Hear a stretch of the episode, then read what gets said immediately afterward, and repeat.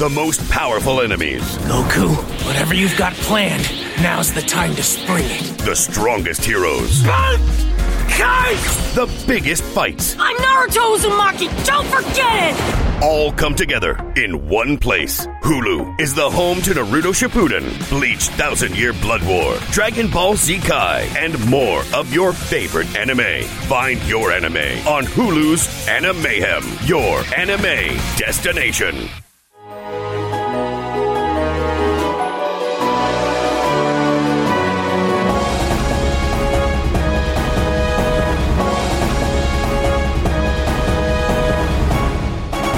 Welcome to Dynamic Duos. I'm Tiffany Crivelli. Today, we're joined by Eisner Award nominated creators Mattson Tomlin and Lee Bermejo. These two are forces in the world of comics and other media.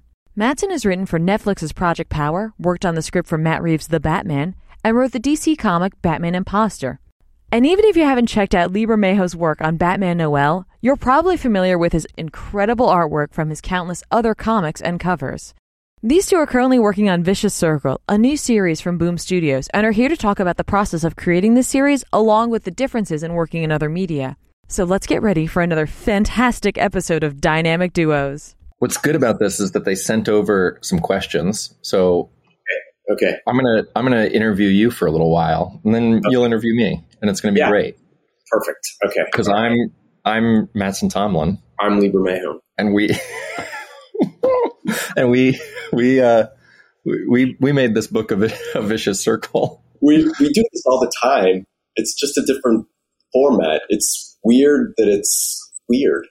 You Well, know, we're like, talking privately, but in public. That's really That's that's that's what's happening here.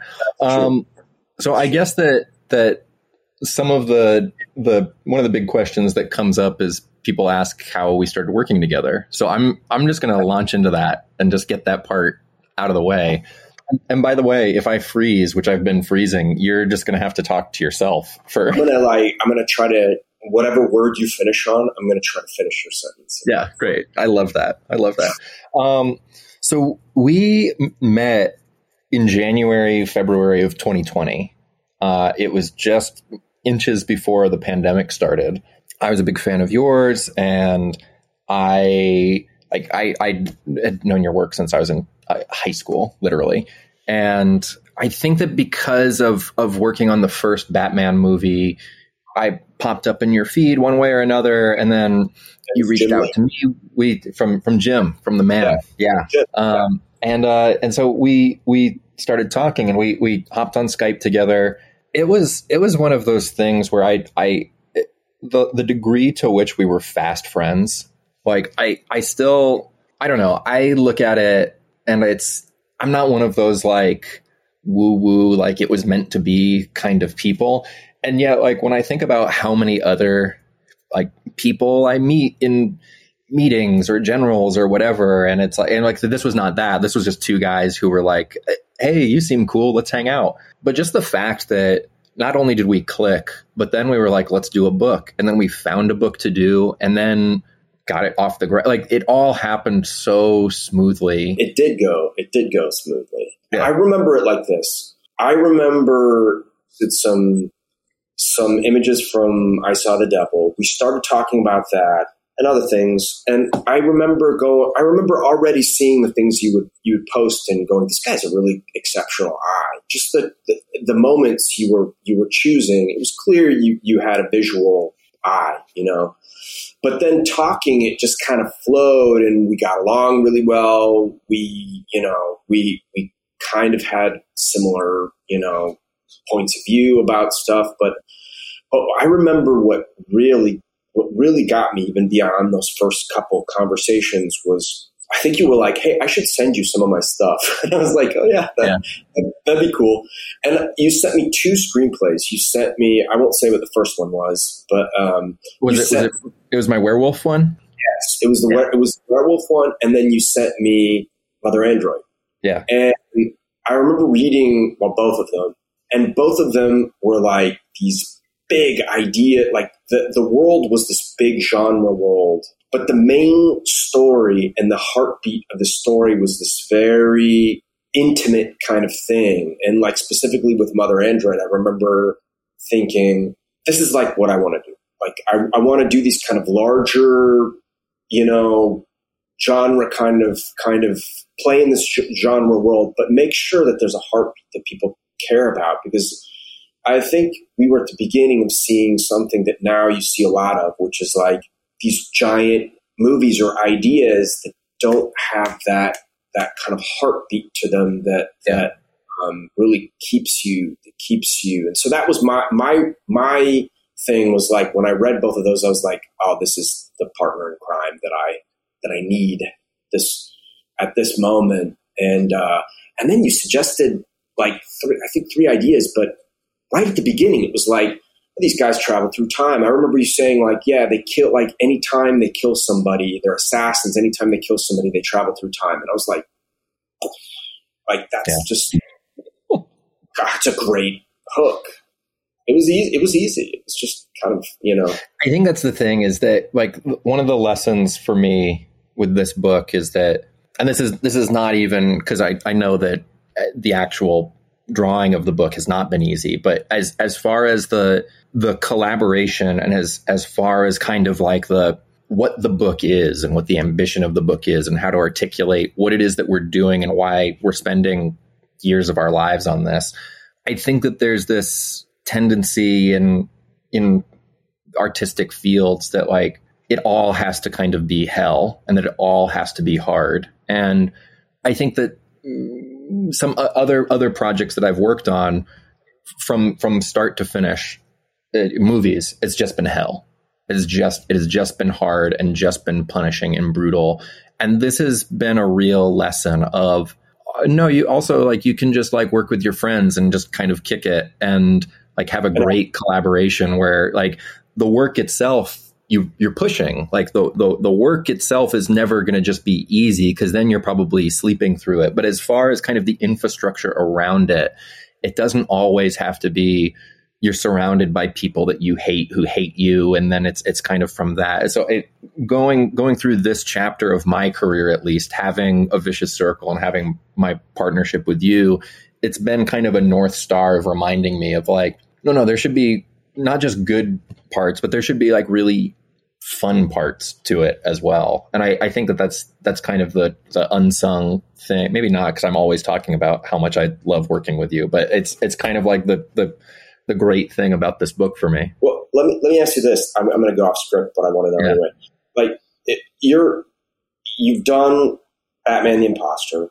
Yeah. This is kind of like technically your second comic book stuff, but you've got other stuff that you're working on now, comic book kind of stuff. Yeah what what's your general feeling on because I've never seen uh, well, I've I've never had this experience before where I work with somebody who's coming from a, a very similar but you know different area of, of the field or different field I should say. I've never seen anybody just take to comics that like you just it was like your scripts just felt like you've been writing comics for years and again very similar you know but like now that you've been doing that for a few different projects, what do you feel like? Do you, when you're writing a comic book, do you make a switch in your head, like where you're you're really thinking about it in a different way? Yeah, not just format wise. Do you make that switch when you're writing comics? Yeah, definitely, because there are so fewer tools in a comic book than a movie because it's just on the page. And in a movie, you have you have movement and you have sound and you have uh, actors. You like like it's it's all much more alive. And with a comic book, there isn't movement, but there has there has to be the sense of movement. And so even even when I am writing, sometimes I do have to catch myself and go. I'm describing somebody doing four things, and it's a still image. They they they can't punch and kick and then you know bite this guy's ear off. I got to choose one of those, and then around it, I have to describe the things in the action that will make it clear to you of what I'm going going for, so that then you translate it into something that actually works. I like when I sit down to write a comic book now, I feel like I am certainly the writer, but I also feel like I am the co-director and more so than when writing a movie, I feel like I'm an actor too. Right. And I feel like I have to you know, I can't just say, you know, Ferris has a look.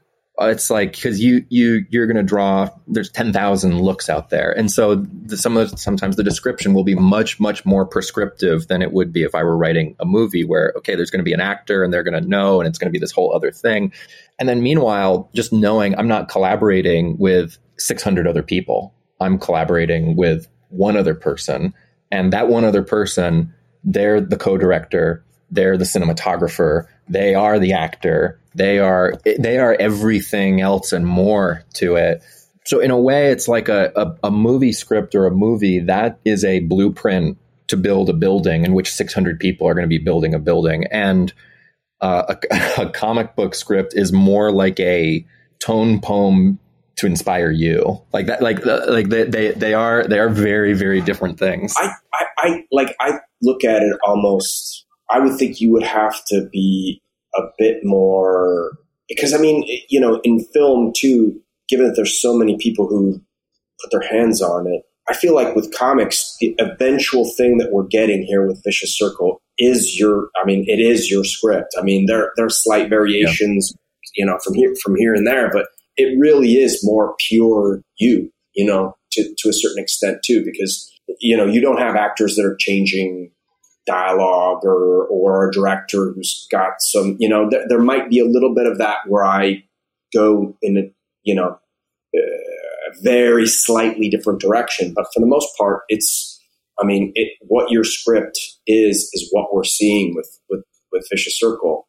Yeah yeah, it was. I, I was I was curious because now you're kind of dipping your toe more and more into comics too, and so how do you um like you're you're looking at a blank page. I, now we're, do, we're doing a process podcast. That's that's we're we're just we're we're off off the map here. Um, so you're staring at a blank page. You have a script. You have here are these things that I've written, and here are for for me, what are are kind of polite suggestions, and at, at the front of every script, I say to you, look, I'm going to describe and describe and describe, but ultimately, you're the one that has to stick the landing. So anything that doesn't make sense to you, just throw away. And I've never felt like you've ever thrown it away. I feel like you you have usually taken the bones of what I've said, but then rather than throwing it away, you add to it in a way that I'm like, uh, now you've just made me look like a genius because it, it's it's working so much better. You're, you're being humble because I think that there's like in the I'll bring it back to the second issue because we're talking about the second issue. Yeah, yeah. the, the um, there's a couple moments in the script there, and this this might might not be a spoiler anymore because they released the preview page of this, so I'll use it as an example.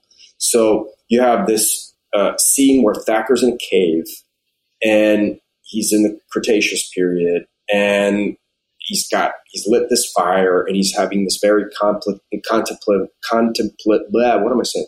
He's he's thinking. contemplative moment. Contemplative moment. And you have this moment in the script where it he's it's very simple. Have I invented fire? I read something like that and I go, wow, that's got to be kind of a moment in the story too, where the reader has to kind of sit with him and let that sink in, let the seriousness of what that is sink in. And so for me, I feel like that's just you giving me in the script this, this, these kind of words, which then those words have to be, that has to be the anchor of the page where I, whatever I do on that page, good or bad, that moment I have to sell that moment. Like that's yeah. the moment in the page I, I have to sell.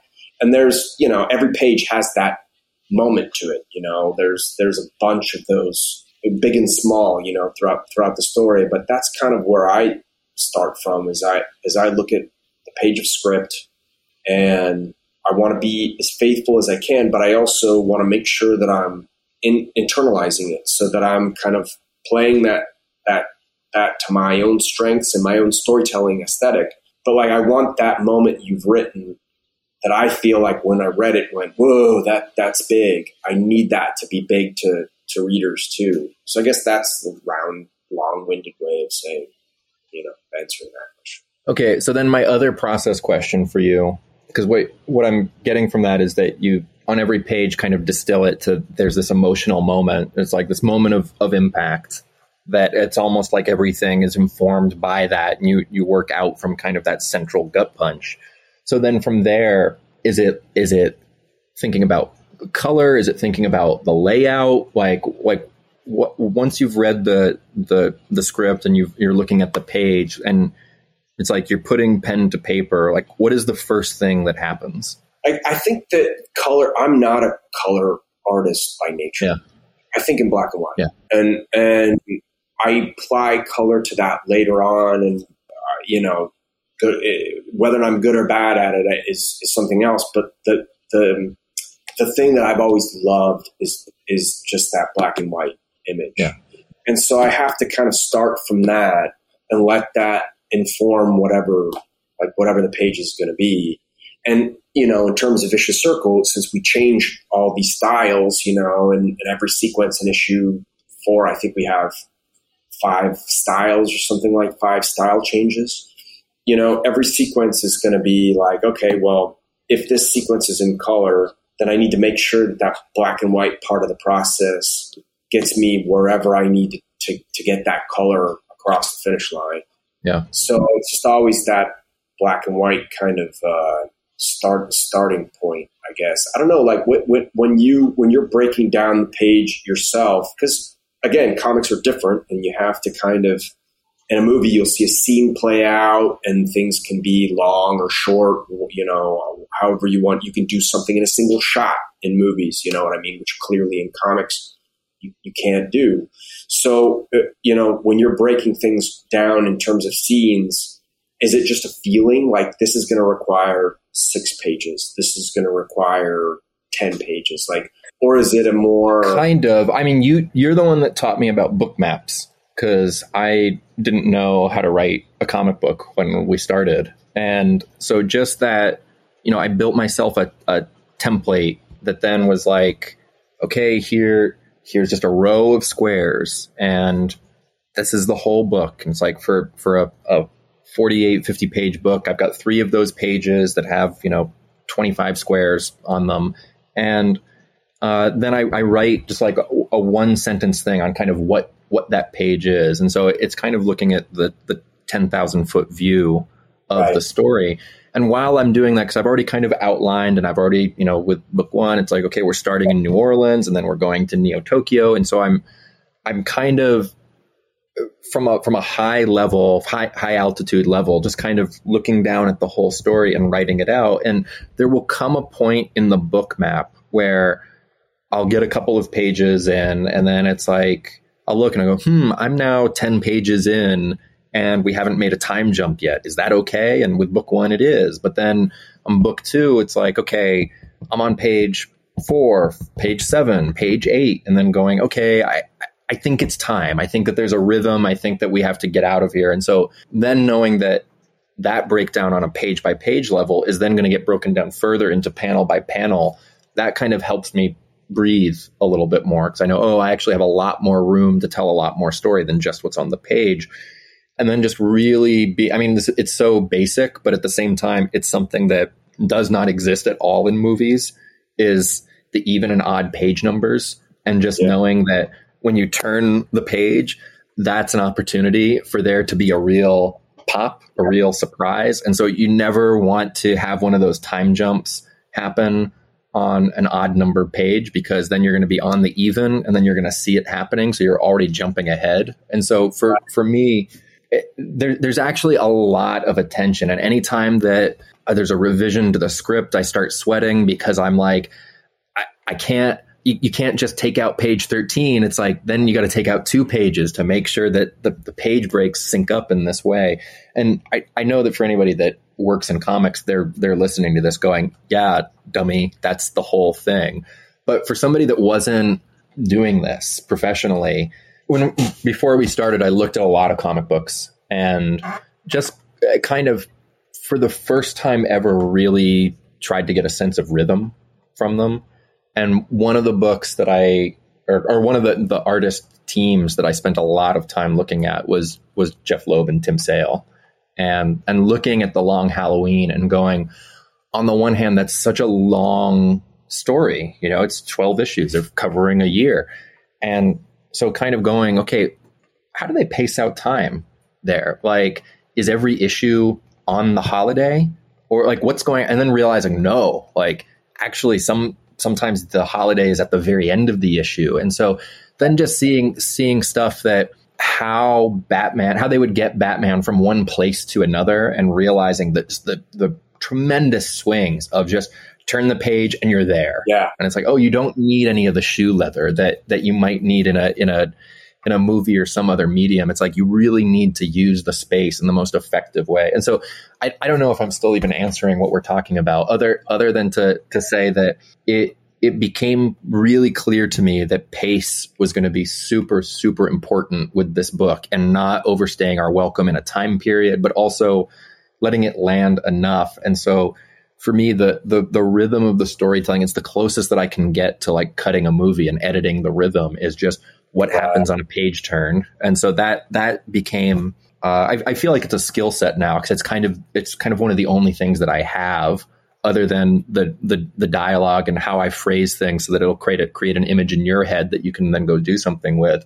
Uh, the rhythm of those page turns is kind of the one thing where I feel like I have a lot of control here, and I need to not fuck it up and put you off balance. No, I mean that's one of the things that really impressed me was you know, and the second issue I think is a good really good example of that actually is the control over the the rhythm. You know, there's there's um, there's a pace that the story has, and we do it in the first issue where we get let people nestle comfortably into this black and white kind of you know 1960s time period, and then bam, we shoot them into the future, and then we have that time ramping scene.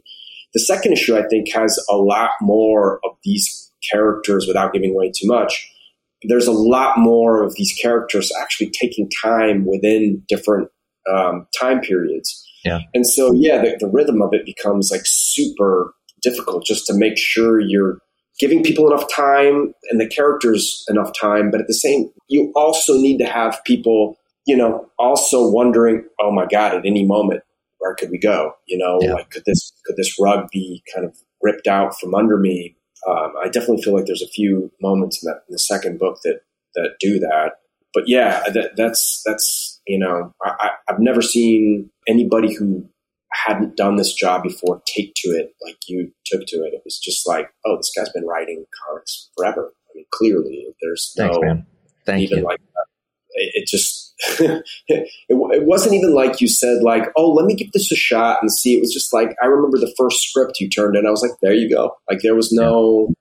really you know yeah it's impressive well i think that the other thing to to say about that just just on like a, a business level is that the comic book industry is in this kind of scary time where movies have really put the boot on the throat of the comics industry. And, you know, I, I, I think that you see it a lot of people who are in Hollywood who decide I'm gonna I'm gonna do some comics, and it's it's really just kind of like I, I, I think that just the the Hollywood pipeline has has just made it so that so often comic books are are now existing just so they can be made into a movie, and that's just not where my heart was where you i mean you you just work in comics. So for you it's the book is the thing. That is the whole goddamn point of it.